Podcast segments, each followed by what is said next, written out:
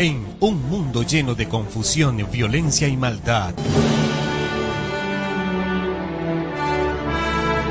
Hoy sí puedes tener luz en la oscuridad.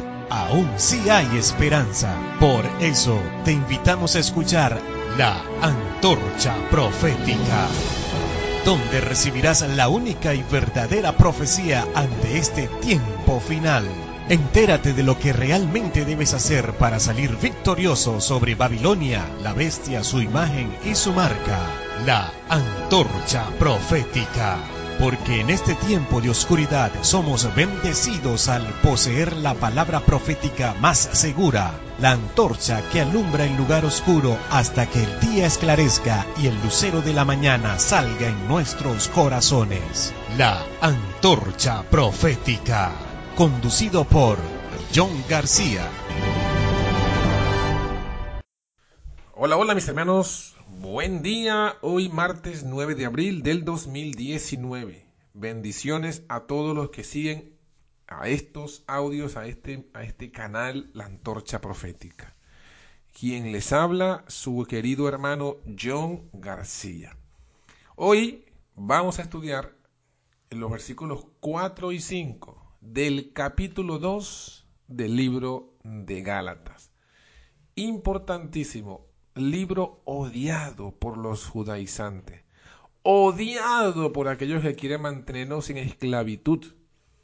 Pero es un libro liberador para todos los que queremos seguir el Evangelio puro de nuestro Señor Jesucristo.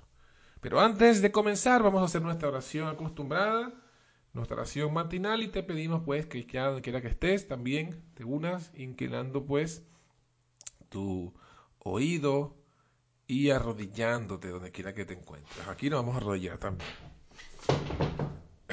Oremos, bondadoso Padre que moras en el alto cielo, agradecidos por, tu, por este nuevo día, por tu misericordia que tanto abusamos de ella y te pedimos perdón, Señor, que nos ayudes a vencer nuestra naturaleza pecaminosa.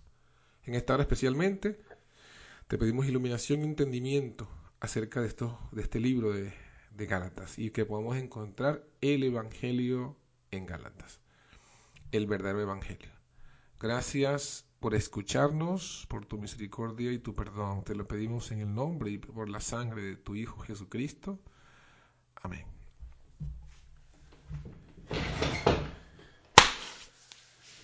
Muy bien. Gálatas, capítulo 2, versículos 4 y 5 dice Pablo, esto por causa de los falsos hermanos que a escondidas entraban a espiar la libertad que tenemos en Cristo Jesús, para reducirnos a qué? A esclavitud. A esos ni por un momento nos sometimos, para que la verdad del Evangelio permaneciese con vosotros. Miren, Pablo había afirmado en el primer capítulo que esos falsos hermanos os perturban y quieren pervertir el Evangelio de Cristo. Eso lo, dice el versículo 7. En su carta a las iglesias, apóstoles y ancianos dijo de ellos, hemos sabido que sin nuestra autorización algunos han salido de nosotros y os han inquietado y han turbado vuestro ánimo con sus palabras. Así lo refiere Hechos 15:24. Con posterioridad ha seguido habiendo muchos más de esa clase. Tan negativa era su obra que el apóstol sentenció que todo aquel que a ella se entregase sea anatema, sea maldito, sea condenado. Esos predicadores estaban procurando de forma deliberada minar, minar el Evangelio de Cristo y destruir así a los creyentes. Los falsos hermanos estaban diciendo, si no os circuncidáis conforme al rito de Moisés, no podéis ser salvos. Literalmente dice, no tenéis poder para ser salvos. Es decir, estos hermanos degradaban la salvación al nivel de algo meramente humano, algo dependiente del poder humano. No sabían en qué consiste realmente la circuncisión. No es judío el que lo es exteriormente ni es circuncisión la que se hace exteriormente en la carne. Al contrario, es verdadero judío el que lo es en su interior. Y la verdadera circuncisión es la del corazón, por medio del Espíritu, no en letra. Este recibe alabanza de los hombres y no... Este, este, recibe la alabanza no de los hombres, sino de Dios. Romanos 2, 28 y 29. Después que hubo creído a Dios, Abraham prestó oído en cierta ocasión a la voz de Sara, en lugar de oír la del Señor, e intentó cumplir las promesas de Dios mediante el poder de su propia carne. Lo refiere Génesis 16. ¿El resultado qué fue? El fracaso. En lugar de obtener un heredero, obtuvo un esclavo. Dios le apareció entonces nuevamente exhortándole a que caminase delante de él con corazón íntegro, y le repitió su pacto, a fin de que recordase su fracaso y el hecho de que la carne nada aprovecha. Abraham recibió el sello de la circuncisión, el despojamiento de una porción de la carne. Eso había de demostrar que, puesto que en la carne no habita el bien, las promesas de Dios pueden solamente hacerse realidad al despojaros del cuerpo de los pecados, como lo dice Colosenses 2.11, mediante el Espíritu. Nosotros somos la verdadera circuncisión, los que adoramos según el Espíritu de Dios, y nos regocijamos en Cristo Jesús y no ponemos nuestra confianza en la carne, como lo dice Filipenses 3.3. Por lo tanto, cuando Abraham recibió el Espíritu por la fe en Dios, fue, fue que en verdad fue circuncidado. Y recibió la circuncisión por señal, como sello de la justicia por la fe que tuvo cuando aún estaba incircunciso. Romanos 4:11. La circuncisión exterior jamás, jamás fue otra cosa que una mera señal exterior de la auténtica circuncisión del corazón. Si esta última faltaba, la señal era un fraude. Pero si la auténtica circuncisión era una realidad, entonces tenía sentido la señal exterior. Abraham es el padre de todos los que creen, aunque no sean circuncidados, dice Romanos 4:11. Los falsos hermanos estaban intentando sustituir la realidad por el símbolo vacío. Para ellos contaba más la cáscara de la nuez que la nuez sin cáscara.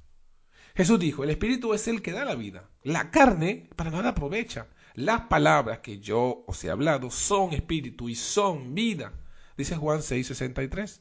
Los hermanos de Antioquía y Galacia habían confiado en Cristo para la salvación. Ahora algunos procuraban inducirles a confiar en la carne. No les dijeron que estaban en libertad para pecar, eso no. Les dijeron que tenían que guardar la ley, pero la tenían que guardar por ellos mismos, tenían que hacerse justos a ellos mismos, sin Jesucristo. La circuncisión significaba guardar la ley, pero la auténtica circuncisión era la ley escrita en el corazón por el Espíritu. Y esos falsos hermanos pretendían que los creyentes confiaran en la forma externa de la circuncisión, a modo de sustituto de la obra del Espíritu.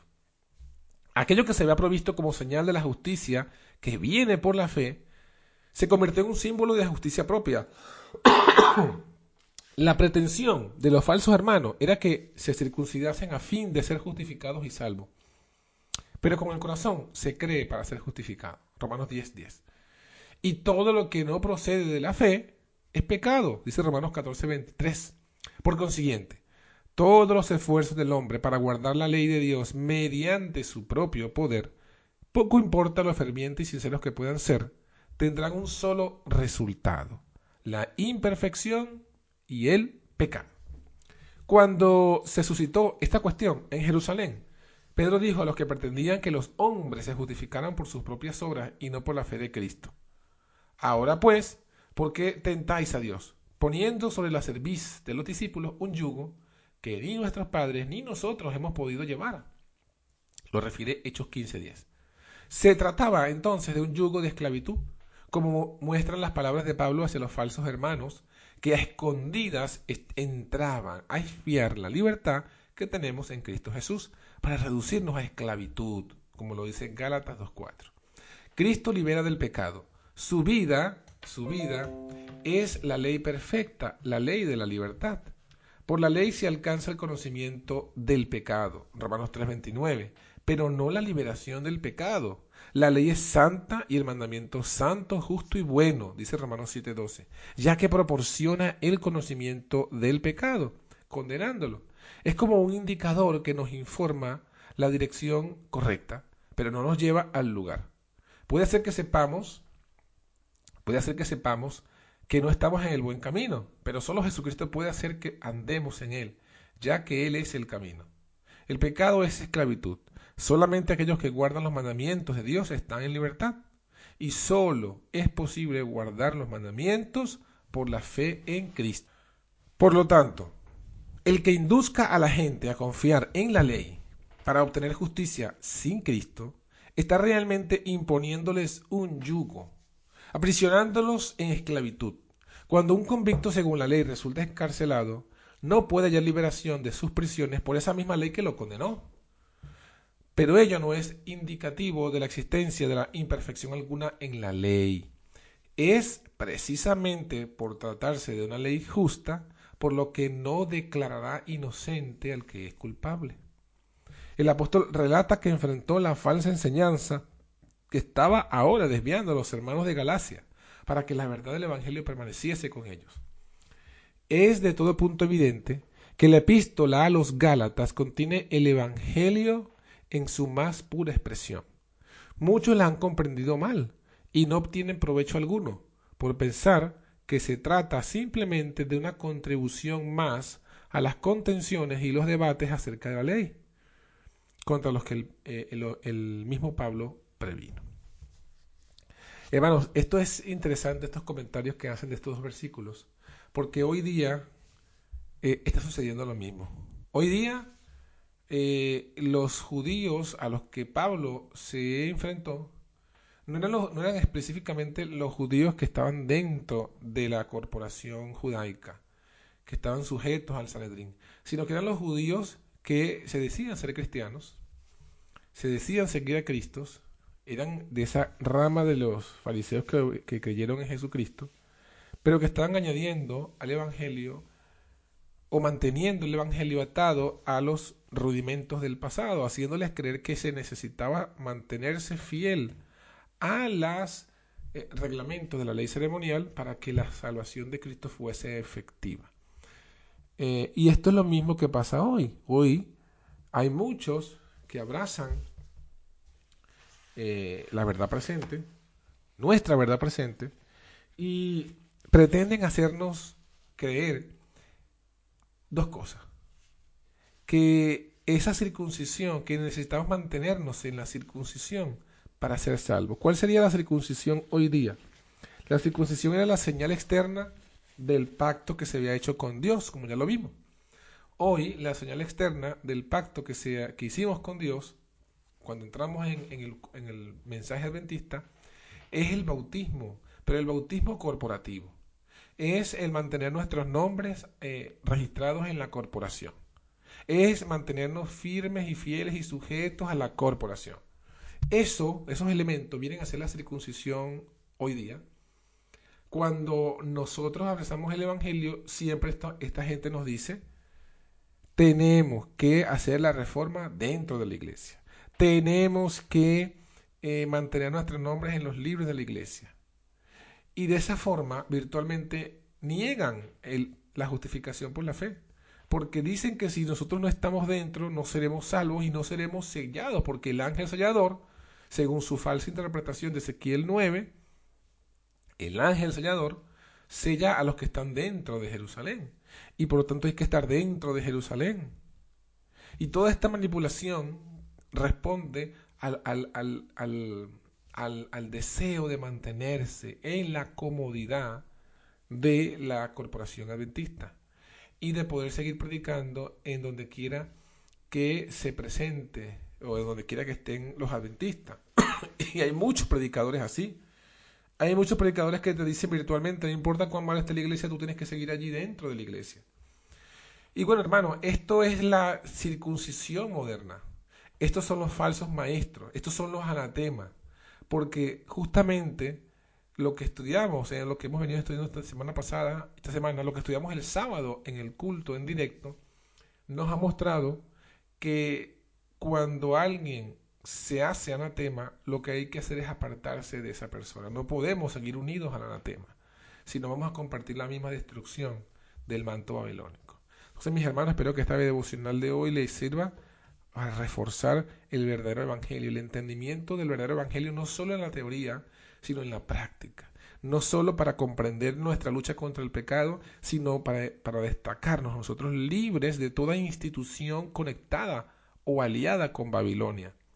Y, y, entender y confiar que la salvación no depende de una afiliación a una institución.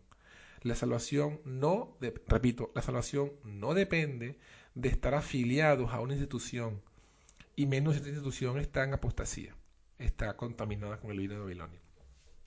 La salvación depende de nuestra unión con Cristo y de nuestra fe en Él. Así que el Señor te bendiga y te guarde y pases un feliz día agarrado con el Señor. Bendiciones y hasta mañana.